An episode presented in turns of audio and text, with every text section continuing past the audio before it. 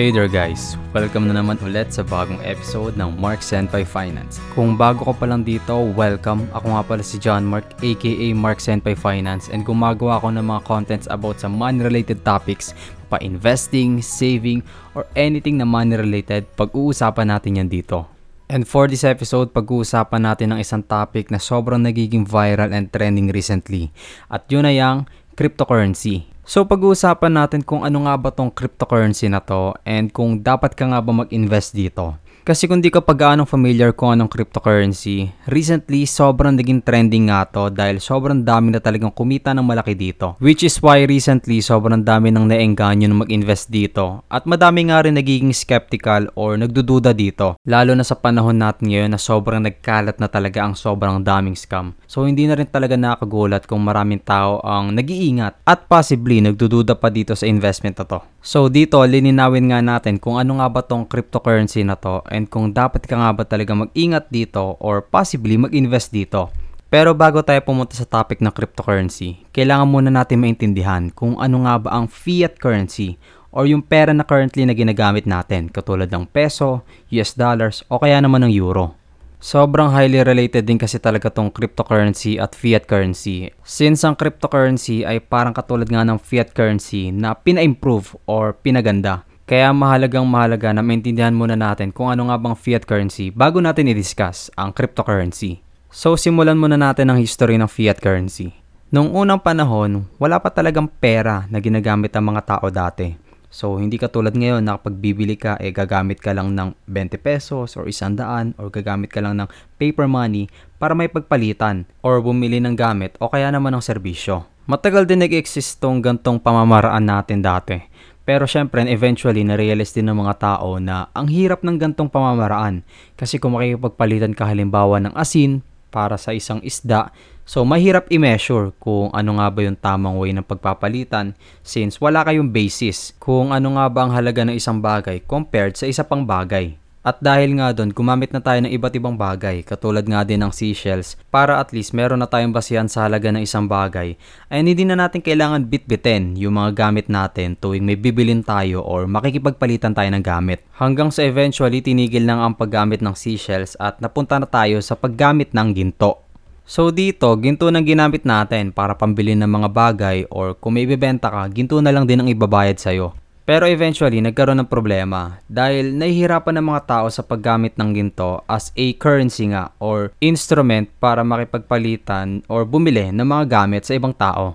Kasi commonly, ang mga ginto naka-build as gold bars, di ba? Pero may mga panahon syempre na kapag bibili ka lang ng mga maliliit lang na amount ng bagay, Katulad ng bibili ka lang ng kakaunting dami ng bigas for example, syempre mahirap makipagpalitan or bumili kung isang gold bar ang gagamitin mo pang bayad. So baka kailangan mo pang hatiin yon para lang sumakto yung dami ng ginto na ibibigay mo para dun sa bigas. At dahil nga doon, eventually, nagpresent ang gobyerno na gumawa ng mga paper money or yung katulad ng mga pera na ginagamit natin ngayon.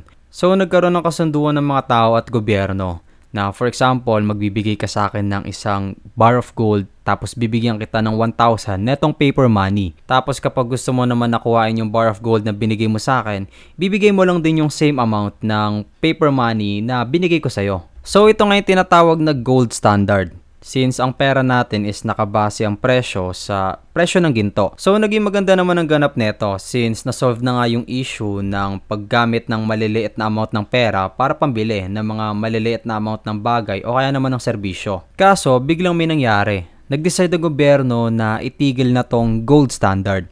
So kumbaga sinabi nila sa mga tao na hindi na natin ibabase ang mga pera natin dito sa mga ginto.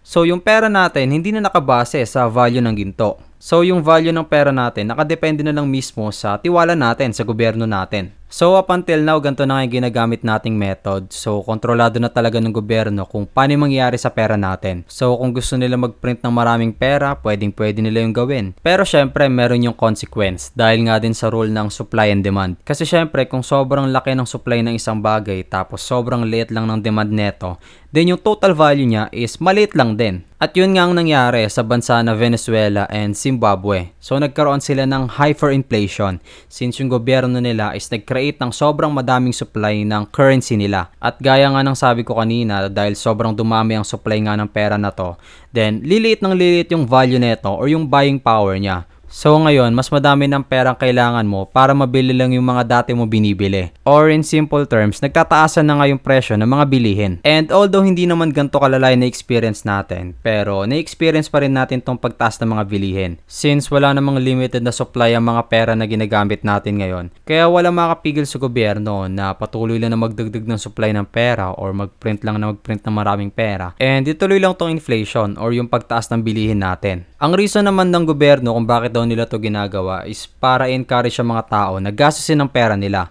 Kasi since kung ang pera mo nga naman is patuloy na tumataas ang value habang tinatabi mo lang, then mas mamomotivate ka na itabi na lang yung pera mo kaysa gastusin since alam mo na bukas mas lalaki pa yung value nito.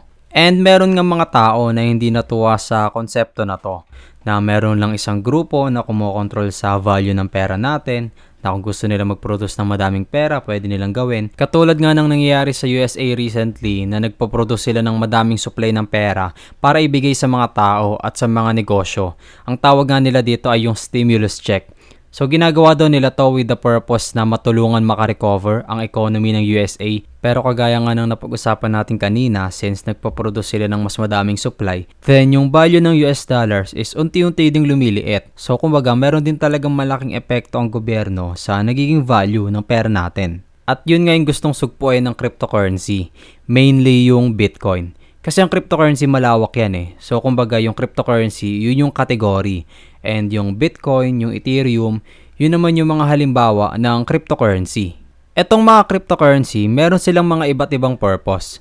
Pero karamihan sa kanila is merong iisang objective na maging decentralized or kumbaga hindi kinokontrol or pwedeng kontrolin ng kung sino mang grupo o kaya naman ng organisasyon. Tapos meron namang iilan na cryptocurrency katulad ng Bitcoin na merong mga limited na supply. So ang purpose nito ay para magkaroon tayo ng currency o kaya naman ng pera na hindi unti-unti bumababa ang halaga. Di tulad ng fiat currency o yung mga pera na ginagamit natin na kontrolado na nga ng gobyerno, unti-unti pang bumababa yung halaga since unlimited nga yung supply niya. So medyo nakukuha mo na ba kung ano ang cryptocurrency? Well, isang cryptocurrency pa lang itong napag-uusapan natin. Marami pang iba't ibang cryptocurrencies ang existing ngayon na meron pang iba't ibang purpose. And yun yung main reason kaya naniniwala talaga ako na magiging malaking part ng future natin ang cryptocurrencies. Tsaka itong Bitcoin na pinaliwanag ko sa iyo ngayon lang, isa pa nga to sa pinaka masasabi natin na low-tech sa lahat ng mga standards ng cryptocurrency. Kumbaga yung quality ng technology or yung purpose niya is behind pa sa iba't ibang mga cryptocurrencies na existing ngayon. Pero iwanan muna natin yung topic na yan. Punta naman tayo sa pinakahihintay mong part kung maganda nga ba talagang investment ang cryptocurrencies. Para sa akin, maganda talagang investment ng cryptocurrencies. Lalo na kung balak mo talaga siyang gawing investment for the long term. Sabihin natin na 5, 10 years, 15 years, naniniwala talaga ako na magiging magandang investment siya. Pero bago mo kuhain yung lahat ng pera mo sa bank account mo ngayon para ilagay sa cryptocurrencies, kailangan mo muna i-consider to na ang cryptocurrency ay isang sobrang risky na investment. So, kahit sabihin nga natin na maganda nga siyang investment and possibly mag-cost sa'yo na kumita ka ng malaking pera, malaki din yung chance na may mga ilang cryptocurrencies na hindi na mag-exist or malugi in the future. So kung sa maganda lang talaga na investment, maganda talaga siya. Pero yun nga, depende nga yun kung kakayanin mo ba siya i-handle. Kasi pag nag-invest ka sa cryptocurrency, asahan mo na na parang sasakay ka talaga sa roller coaster kasi sobrang babago talaga ang presyo na tataas ng sobra tapos bababa ng sobra.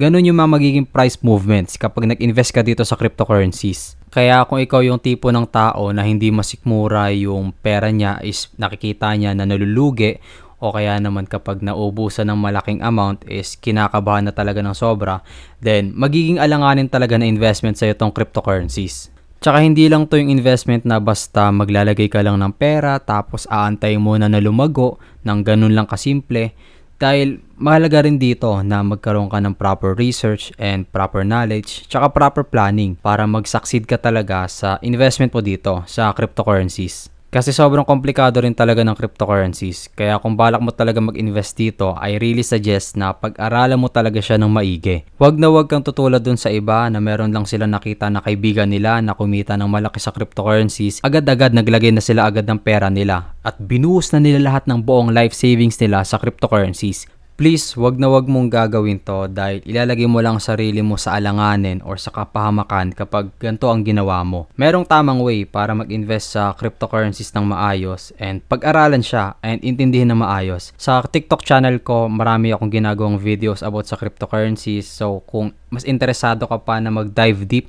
about sa cryptocurrencies, pwede mong i-check yung mga videos ko doon sa TikTok account ko. Ilalagay ko na lang yung link dito sa description na itong podcast. Tsaka hindi lang dito natatapos ang discussion natin sa cryptocurrency. Kumbaga introduction pa lang to. Marami pa tayong mapag-uusapan sa cryptocurrencies. So dito, kumbaga pinahapyawan ko lang sa inyo para magkaroon kayo ng idea kung ano nga ba tong mga cryptocurrencies na to. Kaya ako interesado ko pa na matuto pa ng more about sa cryptocurrencies and other financial topics like investing o kaya naman saving or anything na money related, be sure na subaybayan at i-follow mo tong podcast ko kung saan ka man nakikinig ng podcast ngayon. And hopefully, meron ka natutunan for this day. At sana nag-enjoy ka sa topic na pinag-usapan natin ngayon. So, yun lang. Goodbye.